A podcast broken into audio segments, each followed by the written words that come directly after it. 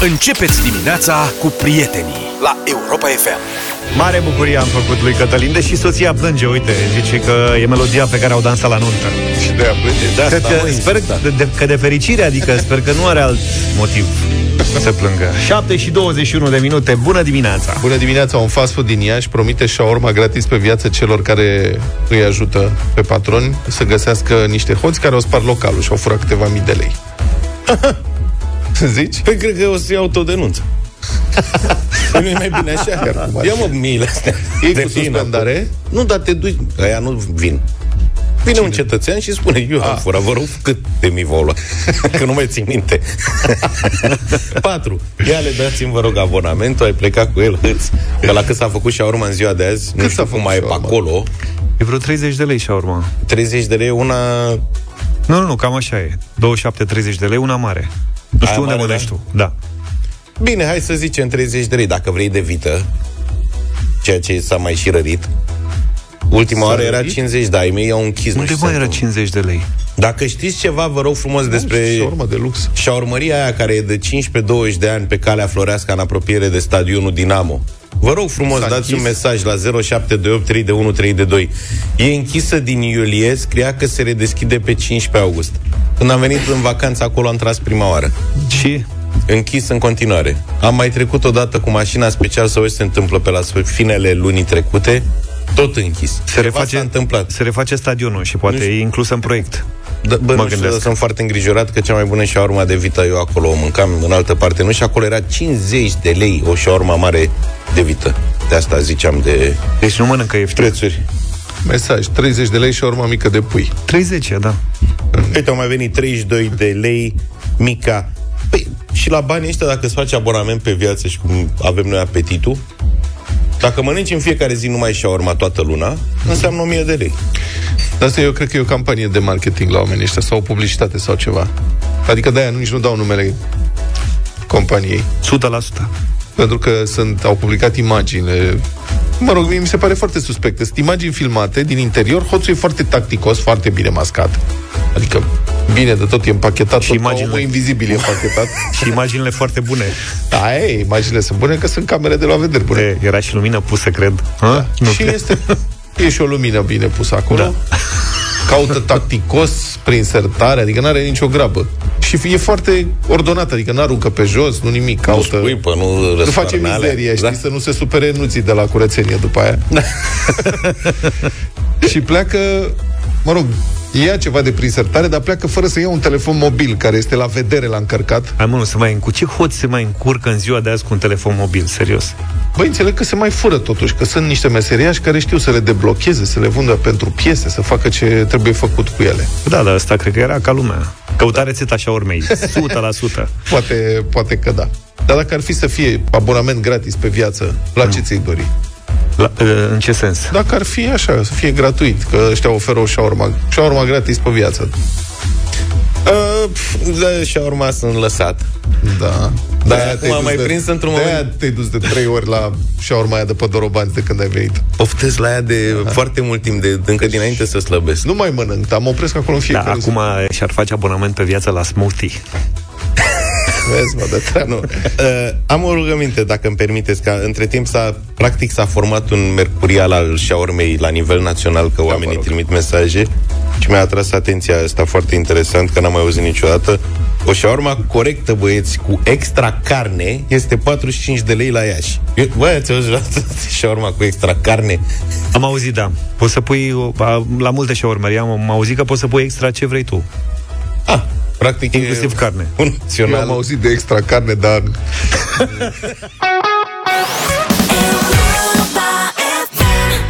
7 și 32 de minute.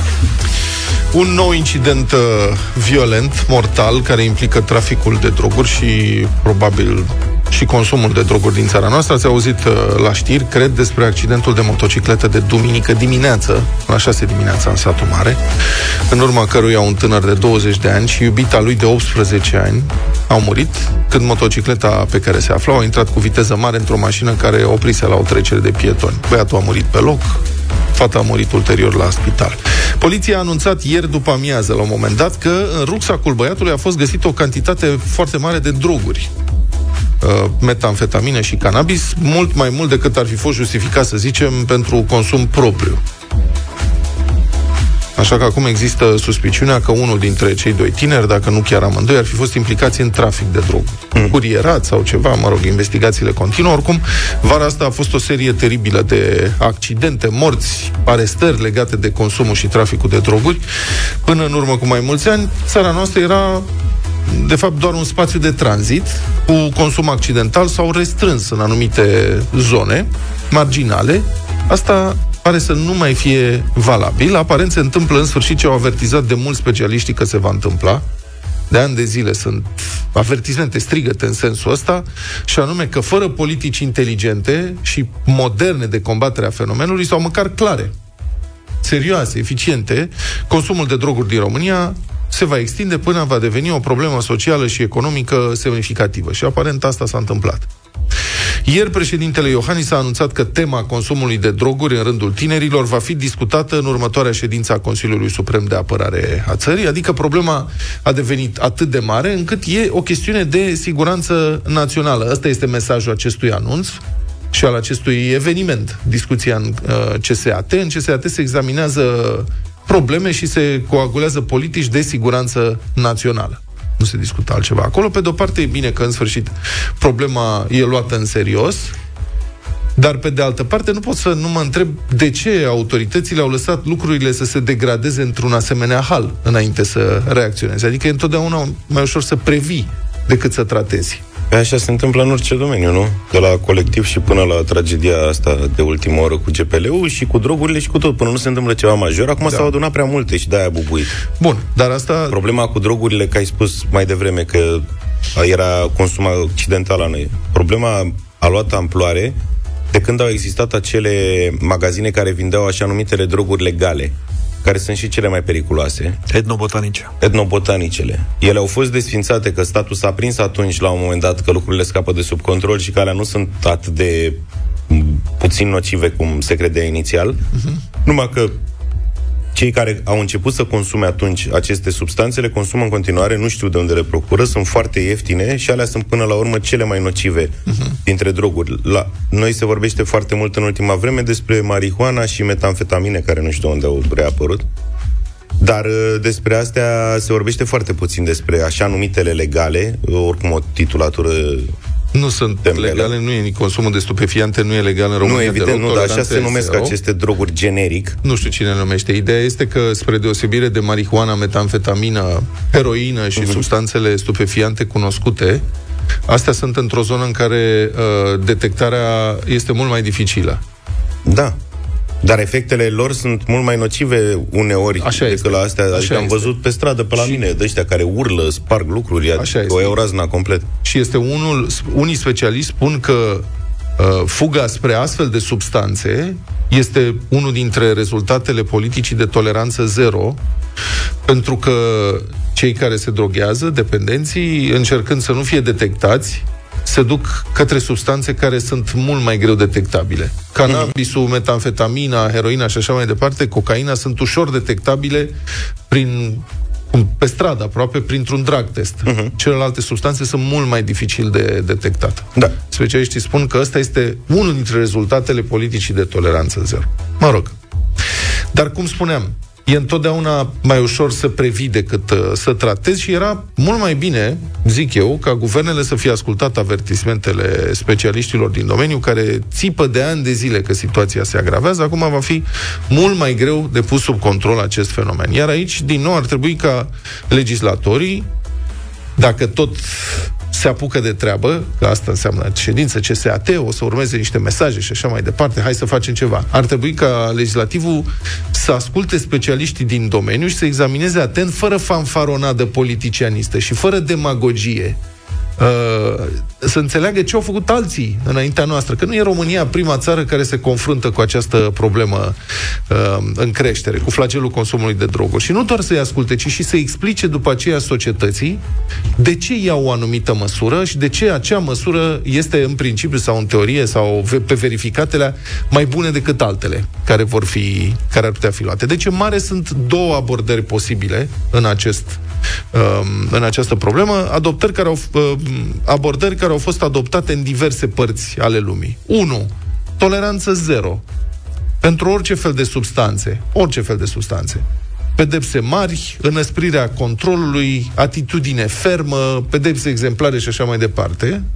Și doi, legalizarea drogurilor ușoare, marihuana, de exemplu, recreative, sub un anumit uh, control evident, ceea ce ar permite acest control mai bun asupra substanțelor comercializate, asupra conținutului lor, și reducerea, se speră, reducerea traficului și consumului uh, de droguri periculoase. Asta e modelul din care funcționează în Grecia și în Cehia la ora actuală. Și în multe state americane, Lăsând la o parte și în Amsterdam, unele țări Oland- din America de Sud. Nu în sensul că în țările astea am constatat în Cehia și în Grecia că se comercializează marihuana și produse pe bază de marihuana, dar cu o doză limitată de e o substanță, substanța halucinogenă, da. practic, din, din plantă, are o anumită gradație și s- e limitată, astfel încât să nu fie efecte majore. Bun, fiecare dintre aceste politici are, evident, dezavantaje și dezavantaje majore, dar asta e, trebuie abordată cumva. O să vă rog să alegeți azi între aceste două opțiuni. Cum spuneam, niciuna dintre ele nu este ideală, de deocamdată nu există altă variantă, sau dacă există să-mi spuneți. În plus, dacă aveți experiențe personale în acest sens, dacă ați văzut sau știți tineri care consumă droguri, la școala copiilor sau că se întâmplă pe stradă, dacă ați încercat să anunțați autoritățile și ați avut o reacție, dacă aveți idee cât de amplu și grav e fenomenul, vă ascultăm. 0372069599 este numărul nostru de telefon și așteptăm și mesaje audio din partea voastră pe WhatsApp la 0728 3 de 1 3 de 2. Europa FM 7 și 48 de minute. E ceva ce nu înțeleg. Deci, de la începutul anului, a fost o știre zilele trecute, de la începutul anului au fost depistați în trafic 7500 de șoferi beți, adică conduceau sub influența alcoolului, 2500 de șoferi sub influența drogurilor. Deci o treime dintre șoferii prinși sub influența unor substanțe, psihotrope în principiu, erau Și drogați și... drogați, da? Persoane care au consumat droguri. În condițiile în care alcool poți să cumperi, adică de la orice colț de stradă. În da. România este una dintre țările în care consumul de alcool este cel mai puțin restricționat, se vinde, mă rog, teoretic nu se vinde minorilor, dar știm cum se întâmplă asta, mai ales în mediul rural. Deci în aceste condiții în care alcool se găsește peste tot, bere, vin, țuică, orice, totuși numărul persoanelor drogate depistate în trafic este o treime în condițiile în care, totuși, drogurile sunt în continuare ilegale. Nu e înțeleg. posibil ca drogurile să rămână și mai mult în organism decât uh, alcoolul Băi, și atunci chiar și se va... așa. Cum se întâmplă? De, eu nu înțeleg de Irelevant, unde se adică tot- cumpără. De unde iei drogurile astea? Nu, bere poți să iei de oriunde. Cred că și la noi și la bufet, nu sunt sigur, nu vreau să le bag în necaz pe fetele astea, cred că și la noi la bufet aici găsești bere. Da. Dar droguri, bă, de unde le iau ăștia? Adică cum sunt peste tot așa? Nu înțeleg ce se întâmplă. Oricum a luat amploare fenomenul, asta e clar.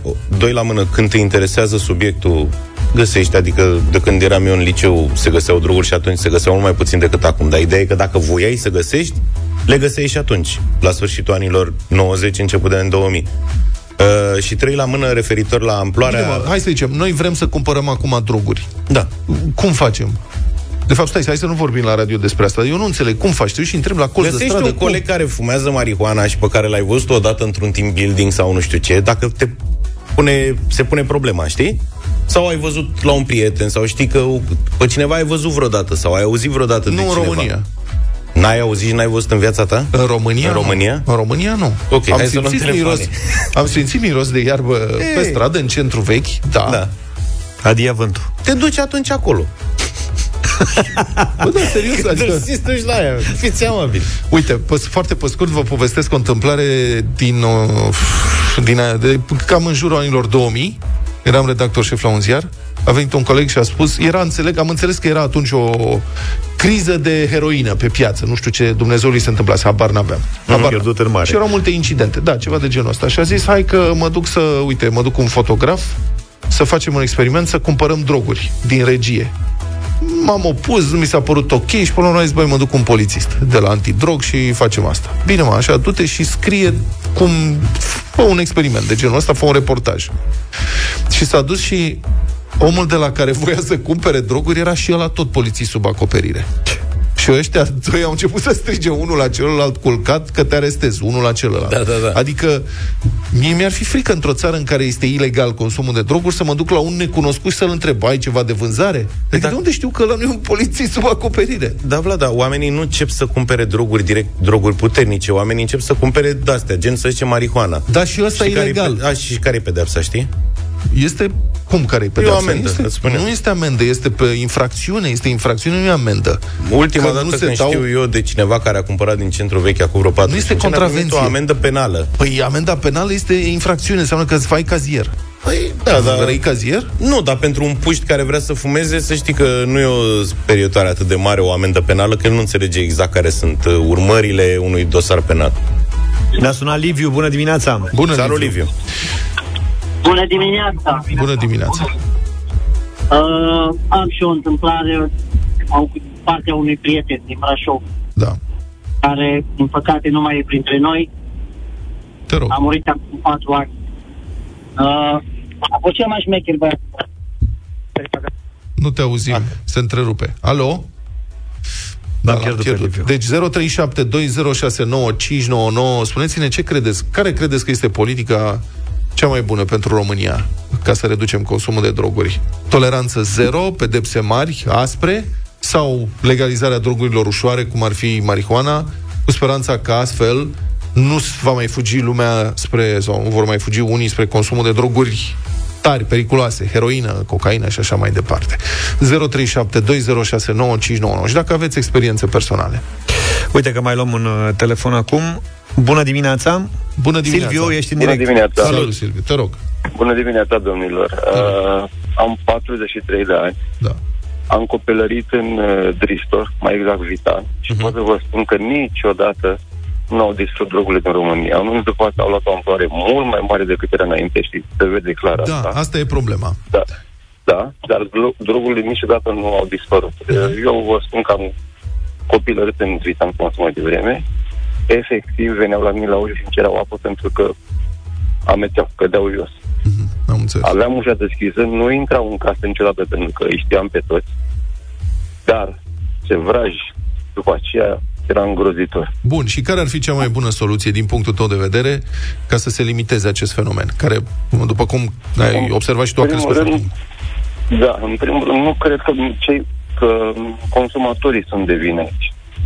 Și ar trebui luat invers, de la bază. Cei care răspundeți, cei care vând și asta ar trebui să facă poliția, în primul rând, raiduri pe care nu le fac.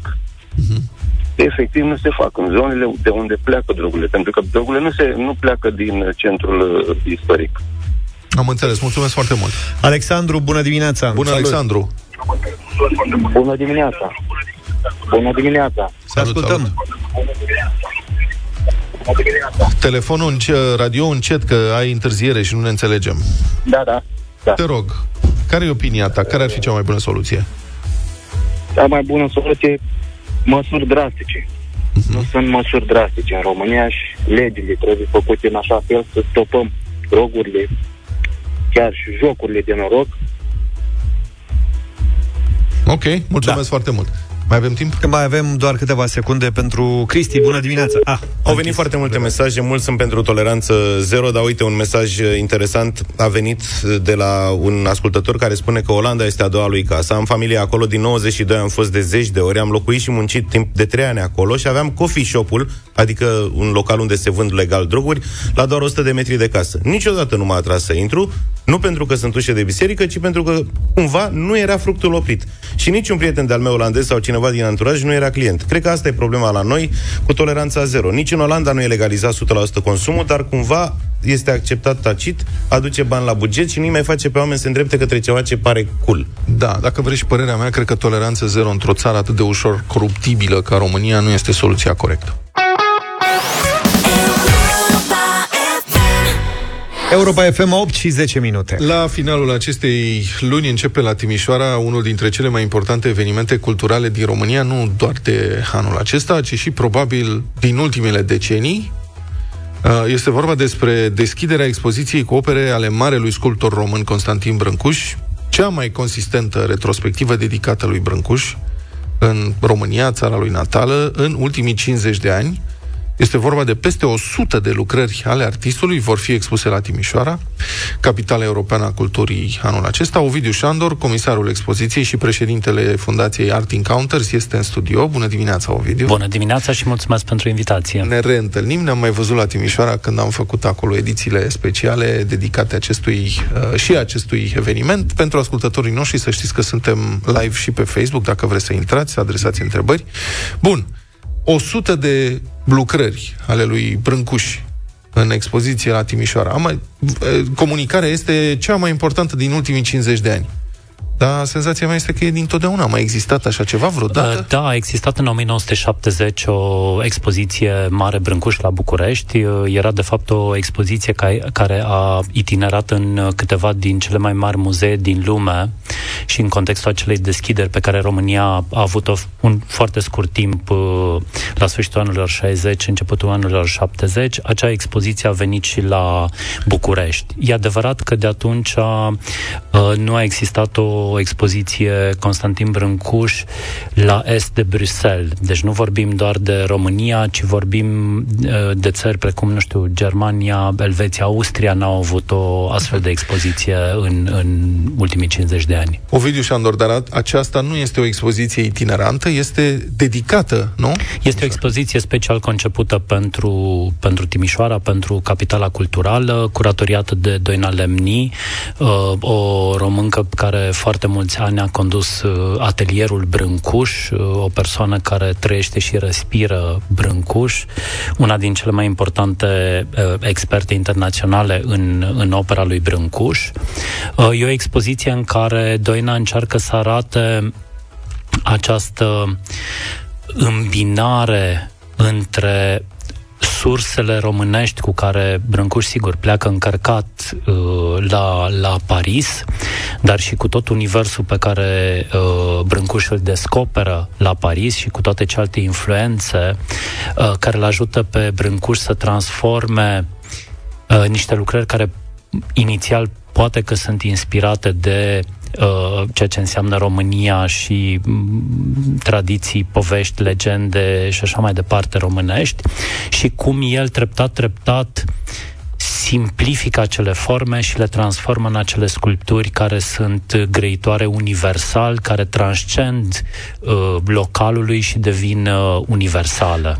Deci vom putea vedea în această expoziție felul în care uh, concepția artistică a lui Brâncuș și materializarea concepției lui artistice se transformă și se, sub, se sublimează, nu? Da, e o, expoziție, e o expoziție care va crea un fel de univers Brâncuș, în care vei vedea cum o anumită temă este prelucrată de Brâncuș în mod repetat și cum evoluează uh, tema respectivă de la ceva care la început poate e un pic mai figurativ și treptat, treptat e redus la esența lucrurilor, cum, cum spunea chiar Brâncuș.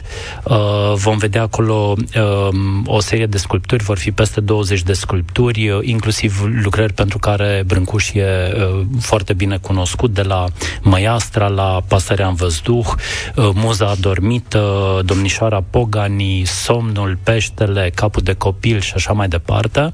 Dar vom vedea și sculpturi care poate vor surprinde. Îmi place să dau un exemplu, o lucrare care cred că e mult prea puțin cunoscută în țară, e o lucrare pe care reușim să o aducem de la Pompidou la, la Timișoara, se numește Bornă de frontieră, e un fel de totem făcut de brâncuș, inclusiv cu motivele de pe poarta sărutului, e o lucrare făcută în 1945, când România pierde Basarabia, E de fapt unica lui lucrare politică și intitulată foarte sugestiv Bornă de frontieră. O lucrare care, iată, în contextul actual din jurul nostru, poate că primește noi înțelesuri, da? Um, pe lângă sculpturi vor veni un set important de fotografii făcute de Brâncuș. E o componentă a operei lui care poate în România nu e percepută neapărat ca mm, opera artistică, sigur, cu toții știm pe Brâncuș pentru sculpturile sale uh, fabuloase, dar de fapt el a fost uh, extrem de pasionat de fotografie, a petrecut uh, foarte mult timp și foarte multă atenție să așeze cu grijă lucrările în studioul lui, să aștepte lumina potrivită și să le fotografieze. Uh, dacă vrei, pentru mine e un fel de lecție pe care Brâncuș ne-o dă, ne învață cum să privim lucrările lui. Uh, deci, pentru cei care vor veni în expoziție, atenția să nu fie doar la sculpturi, care sigur sunt uh, starurile show-ului, dacă, dacă vreți, dar și la fotografie și la desen. Uh, Brâncușca, foarte mulți sculptori, uh, a fost și un desenator foarte bun. La filmele filmate de Brâncuș sau filmate de alți artiști ai vremii cu Brâncuș, precum și documentele care Uh, prezintă relația pe care Brâncuș a ținut-o în permanență cu anumiți oameni în țară.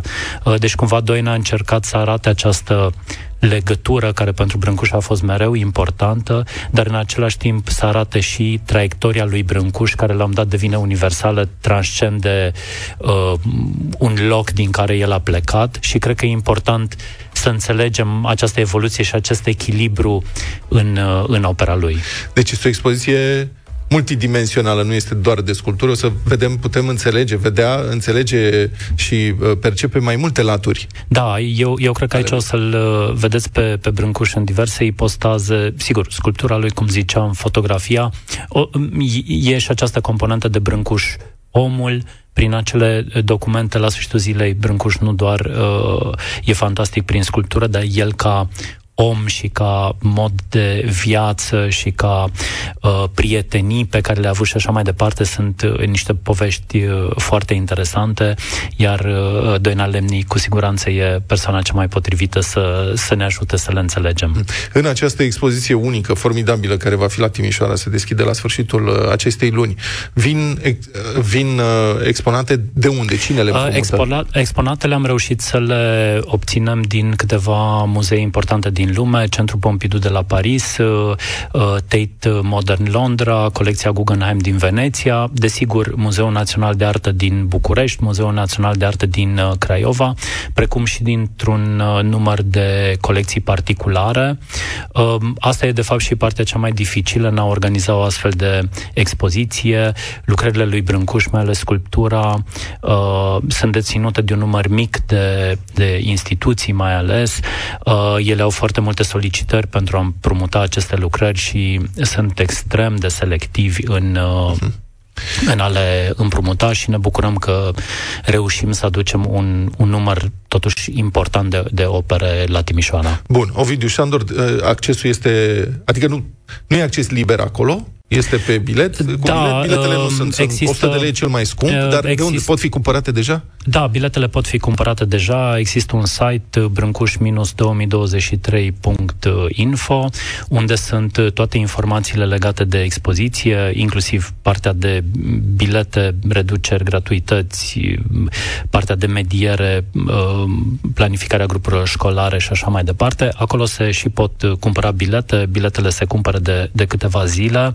Recomandăm ca lumea să-și cumpere bilete pentru a asigura o vizitare plăcută, uh, dar și din punct de vedere a securității operelor. pune limite de acces. Sunt, biletele sunt pe intervale orare și în fiecare interval orar un număr uh, determinat de persoane poate intra, așa încât cei care își planifică o vizită la, la Timișoara în toamna aceasta, ceea ce eu recomand uh, puternic, uh, e bine să își achiziționeze din timp uh, biletele. Cred că Timișoara în această toamnă va fi extrem de Mm, plină de evenimente.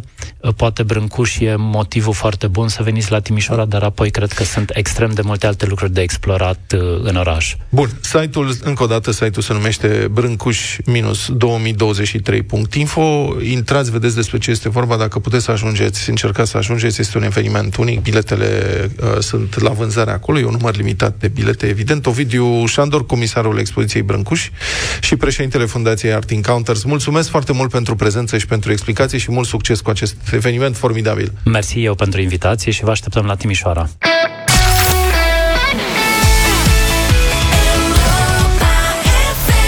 Dublu sau nimic imediat în deșteptarea Avem bătălia hiturilor acum din anii șap- Muzică din anii 70 Eu am ales un uh, roculeț Scris de Bruce Springsteen și Patti Smith Because the Night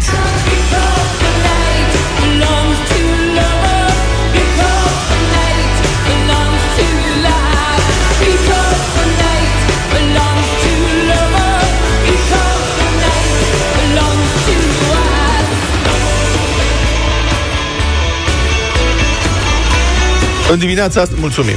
Am și eu o propunere. În dimineața asta erau 12 grade mediu rural și o să ne fie foarte curând uh, dor de puțin mai multă căldurică, așa că propunerea mea, boniem, soare. De fapt, însorit.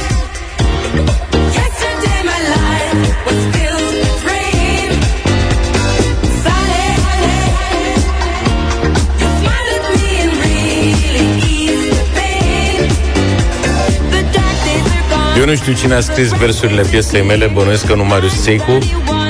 Aba în dimineața asta Marius Secu nu prea scria versuri Doar muzică, din câte știu Eu aveam, mereu erau piese la televiziunea română și era muzica și versurile Marius Seicu. Ah, ok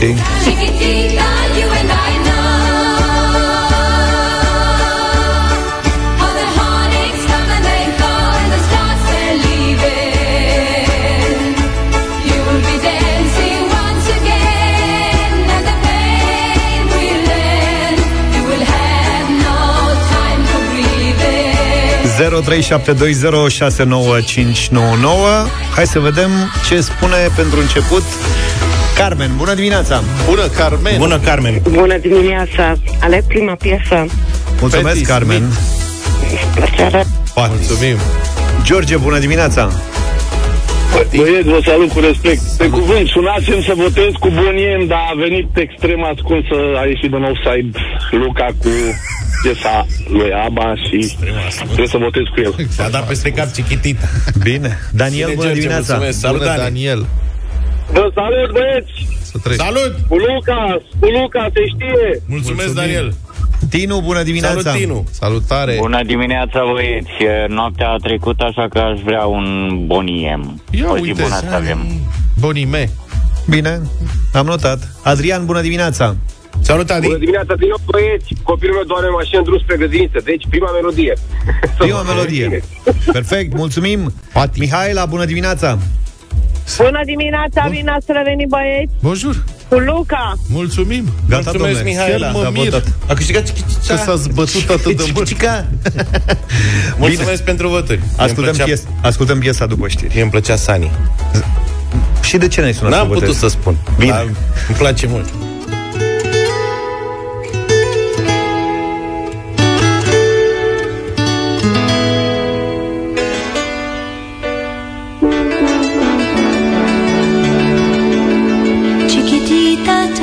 What's wrong. You're enchained by your own sorrow. In your eyes, there is no hope for tomorrow. How I hate to see you like this. There is no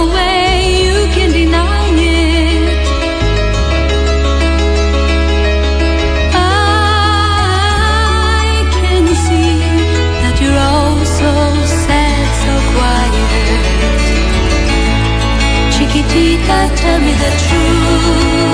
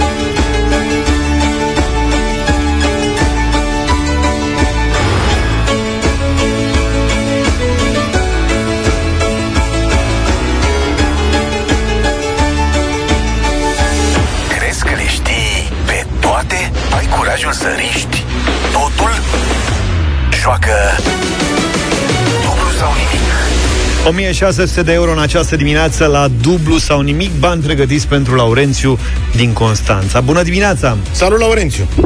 Bună dimineața, salut! Ați terminat lucrările în Constanța?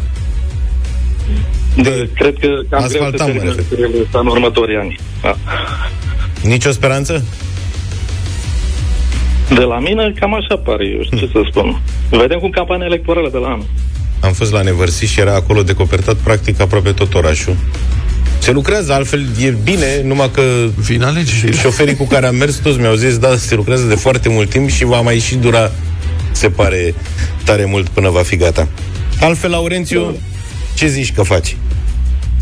Dar altfel, tot în regulă, sunt în concediu, De la? De la sunt navigator. Sunt Navigator. da. navigator. Ah, ce tare! Și unde ai fost ultima oară? În Europa de Nord, în general. Mhm. Da. De atâția ani de zile am fost cam peste tot. Ok, dar pe ce fel de vas lucrezi? De tancuri petroliere. Wow. Și cum e, domne, viața de tanchist petrolier? Petrolifer. Păi, nu e ușoară, ce să spun. Vedem aeroportul la sosire și plecare și în rest terminale, rafinării. Și aveți câte o iubită în fiecare port? Da, unde? În terminalul petrolier. Aveți câte o iubită în fiecare Povestea terminal asta, petrolier. Bine, măi, Laurențiu, câți ani ai? 54. Mulți înainte. Da, Mulțumesc. cum spun de fiecare dată, aici mie mi se pare că e vârsta optimă pentru a face performanță la nivel înalt, la dublu sau nimic. E generația de aur a acestui joc. Laurențiu, ești pregătit să începem? Pornim de la 200 în dimineața asta. Sigur, sigur. Hai! 200 de euro. Laurențiu, primii 200 de euro încasezi dacă ne spui care este talentul unui poliglot. Ce înseamnă poliglot? Știe multe limbi străine.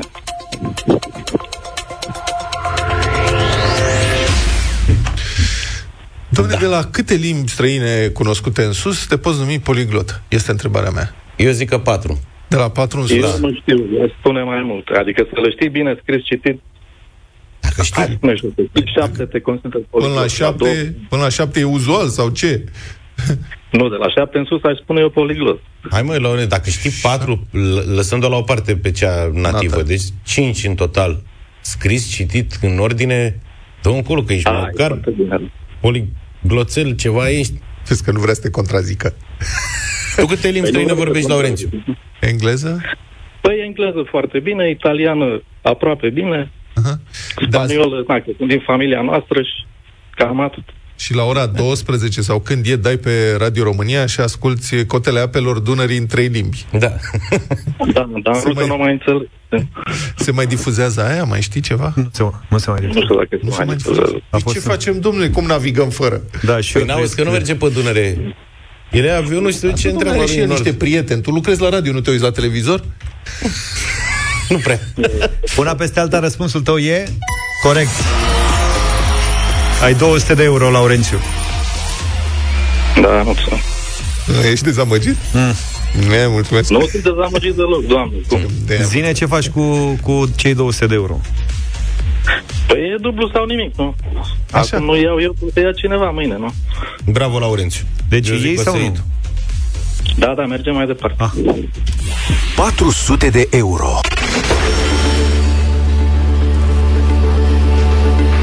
Dacă zici că mergi pe aici, prin nordul Europei, întrebarea asta e de pe alt continent.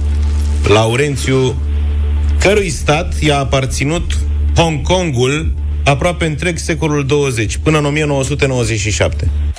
Mare Britanie.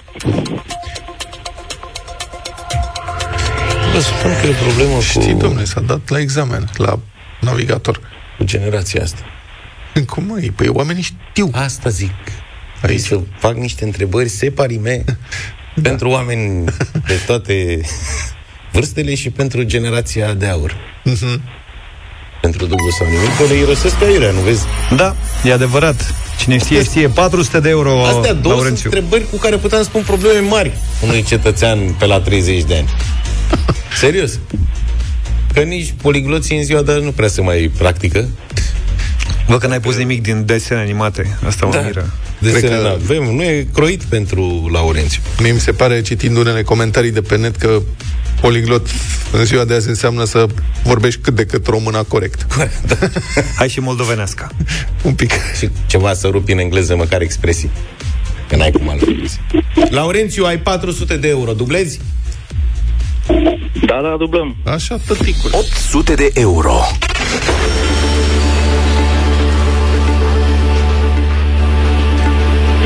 Mie nu vine să spun întrebarea, spune Da, ne e și rușine.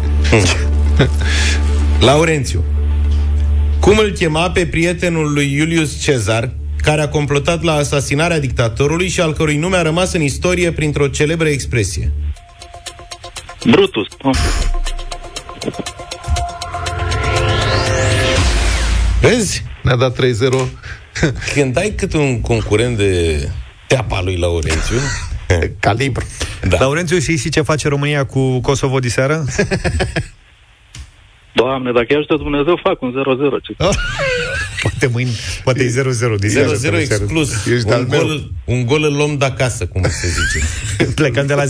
Deci plecăm de la premiza că e 1-0 pentru... Dar nu e 1-0. O să dea și ei un gol. Ei un gol ne dau sigur. Noi avem o problemă majoră în defensivă. Și atunci se pune problema dacă îi batem 2-1, 3-1, 5-1, 5-2, 4-2 Pentru ei. sau facem egal 1-1, sporul meu. Băi, băiatule. Da, una peste alta, ai avut dreptate cu Brutus. Bluetooth. Da. Și tu, Laurențiu?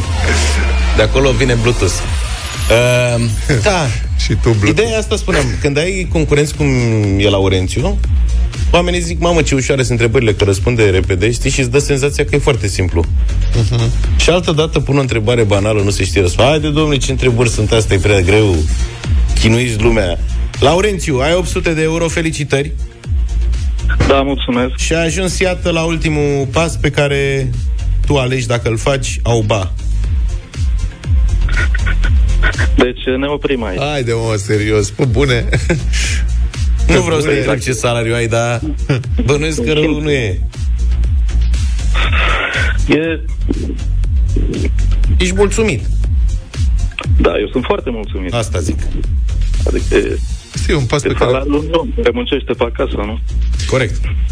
E un pas, ultima întrebare e- e un pas pe care am văzut că foarte mulți nu-l mai fac. Psihologii se gândesc, mamă, acum o să fie mult mai greu și după aceea descoperă că nu era chiar așa. S-a întâmplat de mai multe ori sezonul Adevărat. trecut. Chiar și ultimul nostru câștigător, venit în fix ultima zi a sezonului trecut, uh, îl chema cu R, Ricardo... Rămurică. Ric, Ricardo Rămurică. Era, Ricardo era- Rămurică. Era taximetrist și uh, avea tot 50 ceva de ani și a câștigat... uh, Da, și a știut-o pe ultima. Ba mult și a, nu, n-a știut-o pe ultima. Ultima a fost cu capitala Boliviei și a zis Peru, Ecuador, nu mai știa de unde să ia la pazul. Hai, mai gândește-te un pic, Laurențiu. Zic. Eu știu. Bine, haideți să dublăm. Că dacă e dublu sau nu, cel puțin mâine cineva are șanse la mai mult. Nu, nu, eu zic că e banii. Fii Eu atent, zic că e concentrează-te. valid. Concentrează-te, e simplu, numai că ai învățat, știi, n-ai cum. Ai copii? Da, este... Da, da, copiii sunt mari. Da. Ai citit Da, povești, n-ai nicio treabă. Asta vreau să zic, copiii n-ajută. Adică, acum, în Nu, în situația sensul că la vremea respectivă le-a zis povești. Le-ai Da, luat mă, și știu ce cartea, zici. adică, da. Hai. Știu ce zici, dar copiii din ziua de azi nu mai sunt la fel de pasionați, o să-ți explic imediat. Hai să punem întrebarea. 1600 de euro. Da, cum spunea și Vlad Laurențiu, concentrează-te, ar trebui să știi răspunsul acestei întrebări, totul să-ți vină, să-ți aduci aminte, Laurențiu, cum o chema pe soția lui Zeus, zeița căzniciei în mitologia greacă? Pe Hera? N-ai, mă. Ce ți-am zis, frate? Cum ai zis că nu s-a auzit? Uh, Hera. Hera? era. Ai fost șef de Cu promoție. H de la Horia, nu? Cu H. Era cu H mut. Am citit și eu cu Ștefan, a citit el Legendele Olimpului. Exact. Nu mai e pasiunea pe care o aveam noi, știi? Adică eu am citit Legendele Olimpului de 8 ori, să le înțeleg ca lumea, personajele mă fascinau, nume. Ăștia acum le citesc ca pe ziar. Hai mă, da, Legendele Olimpului, ai noroc, nu cred că mai știe mare lucru de pe acolo. În schimb, Laurențiu și generația, da. spuneam... Și era și frumos, mă, să citești. Da. De câte ori ai citit Legendele Olimpului, Laurențiu? E, odată l-am citit, restul din Auzi? Oricum n-am înțeles niciodată dacă cum îl cheamă pe domnul. E al Mitru, era un punct după al. Da. Ce anume? Alexandru Mitru, da. Ah. Dar era, da, al Mitru. Că... și eu al mai Mitru. m-am amuzat. Al Mitru, Cu da. al Mitru. Măi, Al Laurențiu, Mitru. felicitări! Bravo! Jos pălăria! 1600 de euro, Laurențiu, bravo! Bravo, prietene! Mulțumesc! Și ne bucurăm că ești ascultătorul nostru. Da, ne face onoare că ești cu noi. Emisiune. Dacă vrei și îți face plăcere, poți să ne trimiți un selfie cu tine, să-l punem pe Facebook, să ne lăudăm cu tine și cu premiul pe care l-ai câștigat astăzi. Da. Cu tine să pe, vorbești. cu tine pe Da, barcă. da, da. O să ți se ia datele în regie pentru premiu. Laurențiu, felicitări, drumuri bune, să auzim de bine. Mulțumesc mult și felicitări la persoana noastră. Mulțumim, Laurențiu, numai bine. 9 și 9 minute, e marți, arena lui Cătălin Tolontan. Bună dimineața, Cătălin! Bună dimineața!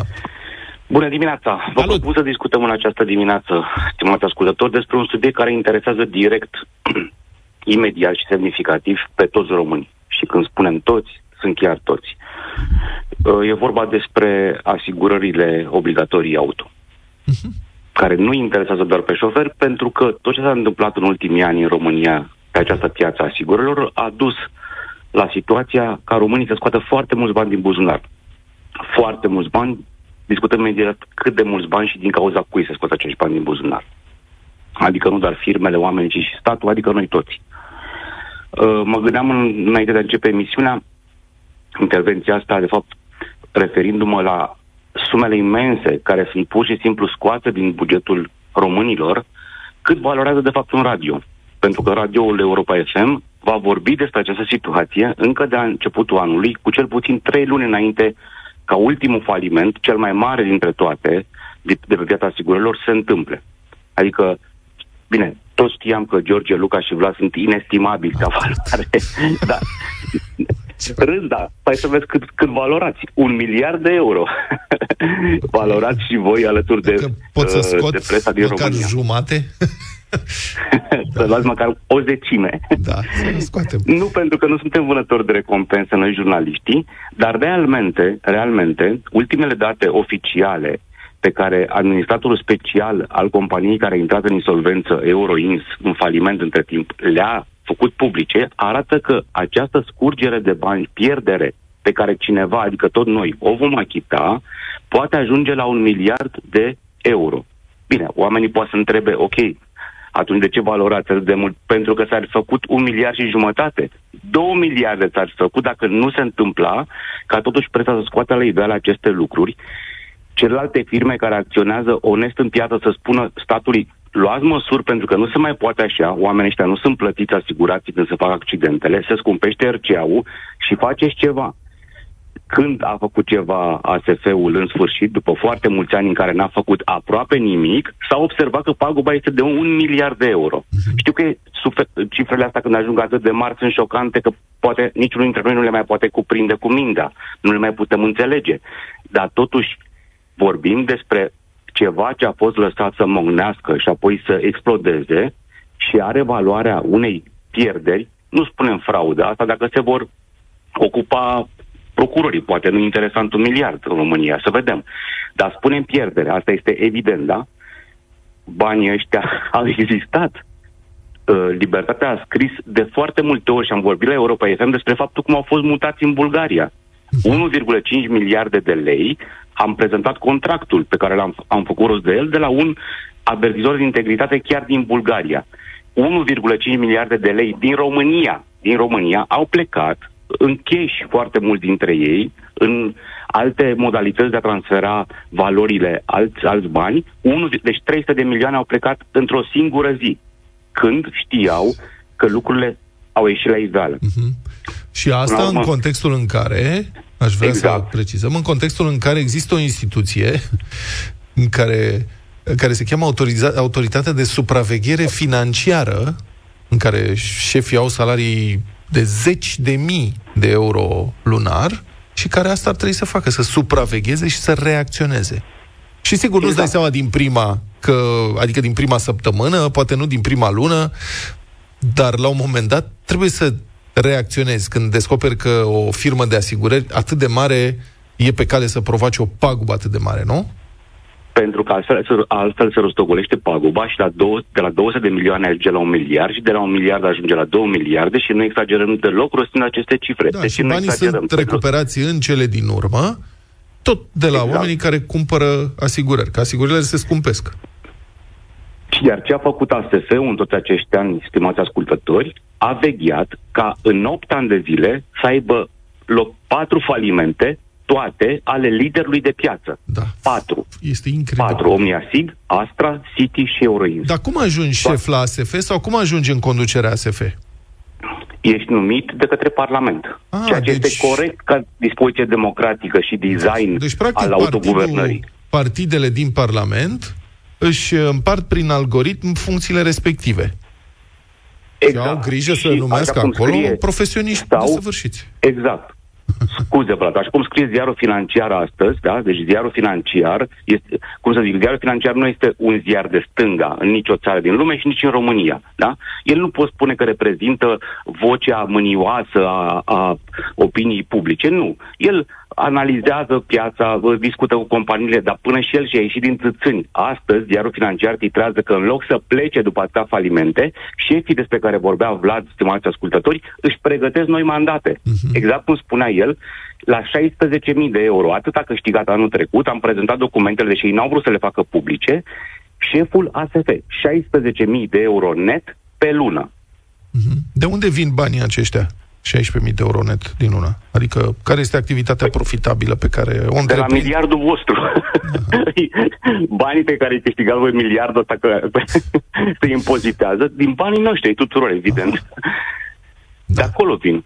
Ei sunt plătiți pur și simplu din banii oamenilor care trăiesc în această țară și plătesc impozite sau care au muncit cândva în această țară sau vor munci în această țară. Dar dacă Parlamentul a numit acești șefi și a, practic, decide, ia decizii în privința funcționării acestei instituții care a supravegheat, a patronat opt falimente ale liderului de piață, pat, pardon, patru falimente în opt ani, atunci poate Parlamentul și partidele n-ar putea să verifice și ce se întâmplă acolo și să ia niște măsuri? Și nu doar că n-ar putea, n-ar fi datoria partidelor să facă asta?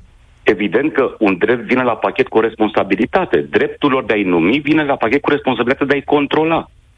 Dar nu fac asta. Încă o dată, este un scandal național de luni de zile. S-a ajuns, acum câteva zile a fost comunicată această cifră, un miliard de euro. Toată lumea se întreabă cum poți să, să lași o companie să funcționeze cu datorii sau cu posibile prejudicii de un miliard de euro și tu să nu faci nimic și ei se pregătesc de realegeri, pentru că în octombrie în mod normal se reînnoiesc mandatele, așa cum spuneai, oferite de către Parlamentul României. Vom vedea ce se va întâmpla în numele radioului de un miliard de euro al redacției Libertatea și, în general, presa face acest lucru în continuare, vom continua să punem întrebări și să dezvoluim faptele. Iar presa este as- ajutată întotdeauna de consumatorii de presă. Ne-a scris un ascultător, ne-a avertizat.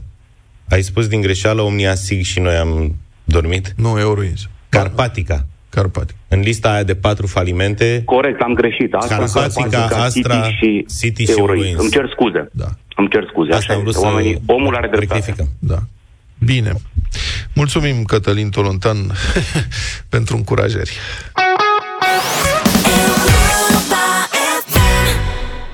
Europa FM e parte din viața mea. Senzațional. Bună dimineața, Dragoș. Chiar voi erați, așteptam un telefon și nu știam ce fac. Ce să zic? Păi și dacă te-a mai sunat cineva în dimineața asta? Încă nu, încă nu. Dar trebuie să mă sune. Am Nu-i înțeles. cunosc numărul și da, aveam dubii. Să răspunzi în continuare așa, că poate mai sunăm o dată. Ce tare! Da, da, mai trimit poze. Da. Dragoș ne-a trimis poză, o fotografie pe care scrie că e din 7 mai 2015 și ne-a trimis-o în această dimineață la ora 7 și 18 minute. De atunci ne asculti? De, în fiecare dimineață, deci mai ales de când v-ați întors. Mamă, nene, ce... Și eu ascult toată ziua, pentru că acum sunt pe bicicletă, am numit spre Piperat, din Berceni. Uh-huh. Mă duc spre muncă și stau să se scută în ureche și toată ziua. Dacă am meeting, mă opresc acolo. Am înțeles. Vin- Dragoș, felicitări. Ai 50 de euro în dimineața asta de la Europa FM. Vii din Bercen până în Pipera cu bicicleta? Da, sunt 12 km jumate. Și din acolo faci, de față. aveți cadă la serviciu sau ce, cum faci? Am, am duș, am duș, dar dimineața nu pedalez prea tare ca să nu transpir, la întâlnit și două care ca să am antrenament. Dacă nu pedalezi tare, ne prinzi două, trei ore pe drum. Dacă Păi nu, asta... nu, dar oricum, trec pe lângă sute de mașini care stau în trafic, adică e o plăcere să-i văd. Așa e, da. Ar trebui piste de biciclete, dar s-au tăiat banii din PNRR pentru piste de biciclete, deci asta e. Și Luca, dacă Sunt asta, mai mulțumit așa, sunt mai mulțumit așa. dacă asta te ține, Luca, să știi că avem duș și aici în clădire. Dacă vrei să vii sub cu sol, bicicleta da, vestea dimineața. asta. La sub Serios. sol, da. Hai, mă, pentru bicicliști. Parcare specială pentru biciclete. Uite că da, aveam probleme, dar acum gata. Dragoș, felicitări încă o dată. Pistele ca pistele, dar vor trebui închise pistele astea, că nu vezi că inspir noxe. Da. Ai fi Bine. o să vrea ceva... Băi, bun, lăsați. Ok, bicicletele ca bicicletele, dar am văzut o știre privitoare la arestarea unui cetățean din Căpușul Mare, în județul Cluj. Da, domnule. Bă, este ceva uluitor. La ieșirea din spital l-au arestat și asta mi-a tras atenția. Omul pe nume Ion Aurel Covaci a provocat un accident la un moment dat la finalul lunii august și a avut nevoie de îngrijiri medicale, a fost internat și arestat când s-a îndrăvenit. Și mi s-a părut ciudat, am zis, ciudat că nu prea se arestează în cazuri de acest gen, se judecă în libertate. După care am dat peste detalii și vă spun, este un caz absolutamente uluitor, care cred că ar trebui să ducă cel puțin la o anchetă CSM. Deci, când a produs accidentul din august, acest domn, accident în urma căruia a murit un om, deci a ucis un om, de fapt, și a rănit alte șapte persoane, printre care și trei copii, domnul acesta tocmai primise cu doar trei luni înainte o condamnare cu suspendare într-un dosar în care a fost găsit vinovat de, țineți-vă bine, 11, 11 fapte de conducere fără permis, 11 fapte de furt calificat și o faptă de conducere a unui vehicul cu număr fals de matriculare. Condamnat, deci, era- deci în luna mai, cu suspendare de judecătoria Cluj-Napoca. Totul e legat de 11, era as, nu? Da. Bun, în, în mod, da, e Și era profesionist, da. Da. Nu, deci, Condus fără permis. acum e, trebuie să înțelegem ce s-a întâmplat acolo. Nu vă imaginați că a fost tras pe dreapta de 11 ori și de 11 ori s-a constatat că n-are permis să s-au făcut 11 dosare. Că asta e infracțiune. Ci el s-a dus la furat, furt calificat, da? Cu un complice, mă rog, e în dosar, cu, și cu numere false la un moment dat, de 11 ori, cu mașina, conducând mașina la furat fără permis. Ceea ce tot asta înseamnă. Dar e chiar mai grav, că n-a ieșit cu mașina să se plimbe pe stradă, prin strada din spatele casei, ci s-a dus la furat pe drumurile publice de 11 ori. La serviciu, cum ar veni? Ce vrei? Bun, dar serios vorbim, deci cum e posibil așa ceva? Potrivit ziarului local Infohuedin, cazierul acestui domn ocupă două pagini din dosar, trecutul infracțional e bine cunoscut în zonă, prins, trimis în judecată, a fost lăsat să plece, deși a fost găsit vinovat de, cum spuneam, 11 furturi calificate și tot atâtea fapte de conducere fără permis, el a spus judecătoarei, a cerut clemență pentru, sau judecătorului, nu știu exact, a cerut clemență pentru că are trei copii acasă, de pentru care judecătorul i-a dat drumul ca să aibă grijă de cei trei copii și ăsta a băgat în spital trei copii și a omorât un om. Deci bravo, domnule sau doamnă judecător. Bine judecat. Deci i-am dat drumul ca să-și crească copiii și ăla ce a făcut? S-a dus și i-a băgat în spital și a omorât pe alții și de altfel, oricum, neimpresionat de clemența instanței, în iunie domnul Covaș transmitea live pe Facebook cum șofează cu viteză mare, tot fără permis, pe drumurile din Cluj. Filmarea este, se vede, primește mesaj, e live cu poporul.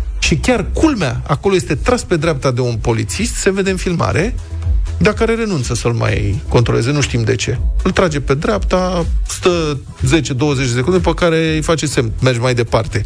Poate că îl știa, și asta ar fi de investigat.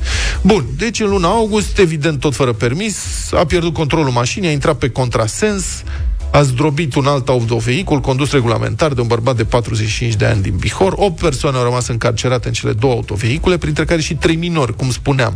Un pasager din mașina lui Covaci a murit, Covaci, chiar dacă rănit, a reușit să iasă și să o șteargă de la locul accidentului, fiind prins la vreo 20 de kilometri distanță și a fost arestat acum câteva zile, cum spuneam. Dar vă rog, gândiți-vă încă o dată la această situație năucitoare. Ce spune asta despre sistemul legal și despre justiția din România? 11 furturi calificate, 11 fapte de conducere fără, fără permis, plus una cu numere de matriculare falsificate și judecătorii de la Cluj îl lasă liber. Deci ceva pute de la Cluj până la București, la CSM, aș zice. Unhealthy, Anne Marie și Shania Twain am ascultat în deșteptarea 9 și 35. Dar acum că s-au cam terminat vacanțele Să mai vorbim și despre lucrurile nu chiar atât de... Da, memorabile Neplăcute, dar memorabile din vacanță Viață grea, de exemplu, pentru un cuplu Care a zburat 13 ore de la Paris la Singapore În vecinătatea unui câine Care nu doar ca sforă zgomotos Tot drumul dar aparent mâncase și o găleată cu fasole înainte, dacă înțelegeți ce vreau să spun. Era un câine de suport emoțional și de aceea nu era în cușcă, ci m, stătea cu oamenii, transmit colegii de la știrile ProTV, n-a putut fi mutat pe culoar. El s-a băgat la un moment dat sub scaune, nu putea fi mutat pe culoar, pentru că pe culoar, normal, trece lumea, trec cărucioarele. A adormit, cei doi soți disperați de acest câine care sfărăia dramatic. Ați auzit vreodată un câine sfărăind? Nu, dar m-am înregistrat eu. da, poate fi asemănător, ca să zic așa. Um, deci au cerut să fie mutați, nu exista opțiuni pentru ei.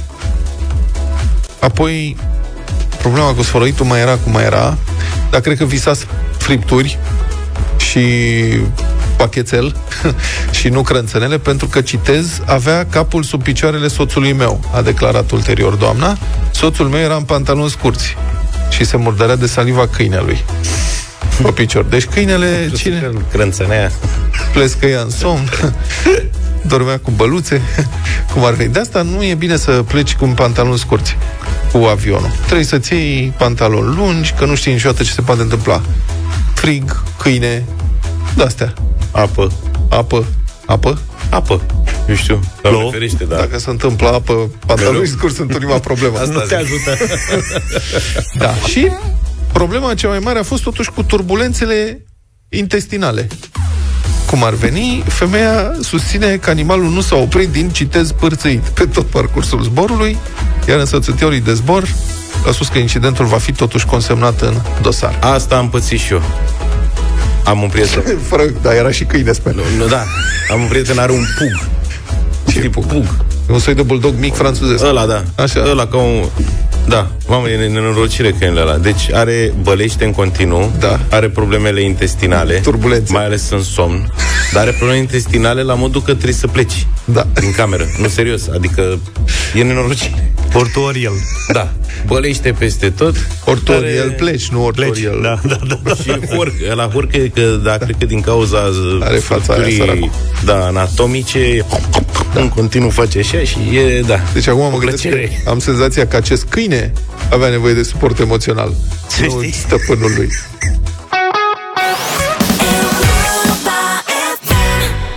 Încă nu e vineri, dar așteptăm cu interes uh, ziua de vineri.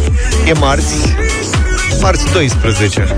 Bere Gratis are piesă nouă, au piesă, băieții de la Bere Gratis au piesă nouă, împreună cu Melissa de data asta. Primul dans se numește și știți regula de la Radio Voting. Ne sunați 0372069599 și votați dacă vă place sau nu. Seara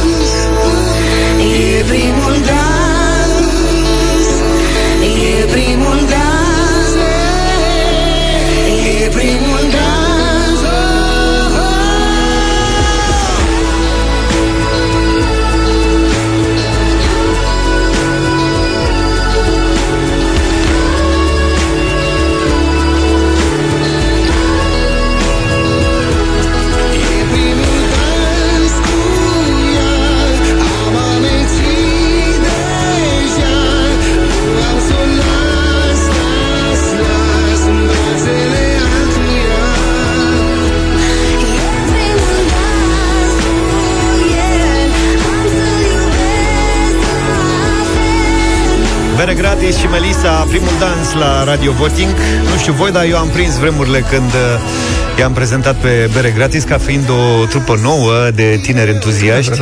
Ai prins debutul? Între timp vreau să vă spun că fac 25 de ani de cari- carieră și anul ăsta au spectacol pe 11 noiembrie. Deci, se întâmplă. Hai să vedem ce spune George. Bună dimineața! Salut, George! Vă salut băieți cu respect, superb, felicitări băieților, felicitări vouă. Mulțumim! Noi n-am făcut nimic, doar am dat play, să știi. Dacă ar fi să Foarte, cântăm și foarte noi, bine, da. știai sigur. Un vot pozitiv. Nu am să o las, las, las În brațele altuia Salut, Gigi! Bună dimineața! Nu știu ce să spun. Un mare nu, nu pot să dau în dimineața asta pentru melodia asta. O să fie un da, cu felicitări. Bine, mulțumim!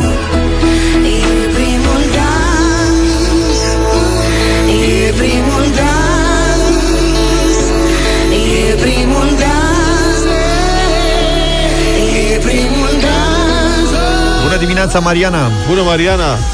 Bună dimineața! Bonjour. Ferit de valț un mare da de la Oradea. Pentru tine, cu cine, sau tu cu cine ai avut primul dans? Cu Nicu. Cu Nicu. Să-l pupăm și pe Nicu. primul dans cu ea Am amețit deja Salut, Ionel! Vă salut un mare da și de la mine, dacă s-ar putea să-i dau pe restul de lași, dacă nu de altcineva, nu alt. Vedem, vedem, verificăm. el Am să-l iubesc la fel Nu am să las, las, las În brațele altcuiva E primul dans Salut, Petre! Salut băieți, salut! Bună! Îmi pare rău. Nu pot să dau un vot negativ. Un mare da. Ai luat după Gigi, să știi. Singuri. De undeva Viața mi-o lua înainte Dănuț, ești cu noi? Bună dimineața! Bună dimineața! Neața! Uh, o piesă bunișoară. Eu eram fan uh, piele gratis în anii 90-2000. Au avut piese mai bune. O, nu rupe gura târgului, din punctul meu de vedere, dar o piesă bunișoară. Au luat cinciul, da?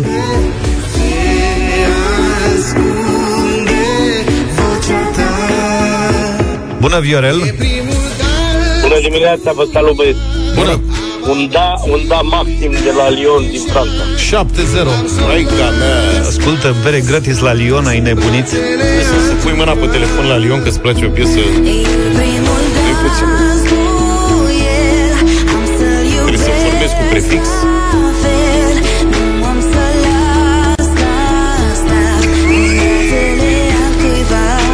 Cati, bună dimineața! Bună, Cati! Bună dimineața! Bonjour! Și din partea mea de la Arad, un mare, mare da. Pentru voi un, multe, multe îmbrăți- îmbrățișări, mă, voi sunt foarte emoționată. Mulțumim mult, Cati, îți te rog mulțumim, frumos. ești foarte dragă. Dimineața, dimineața cu voi mă trezesc până după masa, când mai am de făcut câte ceva. La mine numai radio merge. Europa Mulțumim. FM. Mulțumim mult, Cati, că ne asculti. Se opresc o secundă așa Nu știi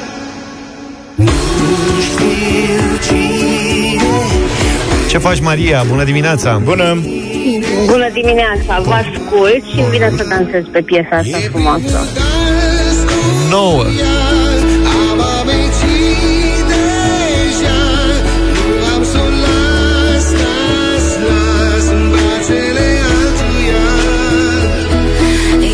Ultimul vot vine de la Anca. Bună dimineața! Bună dimineața, de la Focșani 10 pentru bere gratis. Felicitări! Piesa asta intră în playlist. Da, are un singur defect, Mița, nu știu dacă știți. Luca, cred că știe. Nu dă bere gratis, de fapt. Nu, Mița are defectul, nu bere gratis. El, da. Este list. Asta e tot. În rest, dar am vrut să evit asta, că tu faci Bine. Multe tâmpenii faci în numele rapidului. Bere gratis și Melisa, primul dans. V-a plăcut? A luat 10 voturi și intră în playlist. Dacă v-a plăcut și de noi, ne auzim mâine dimineață, puțin înainte de 7. Numai bine! Toate bune! Pa, pa!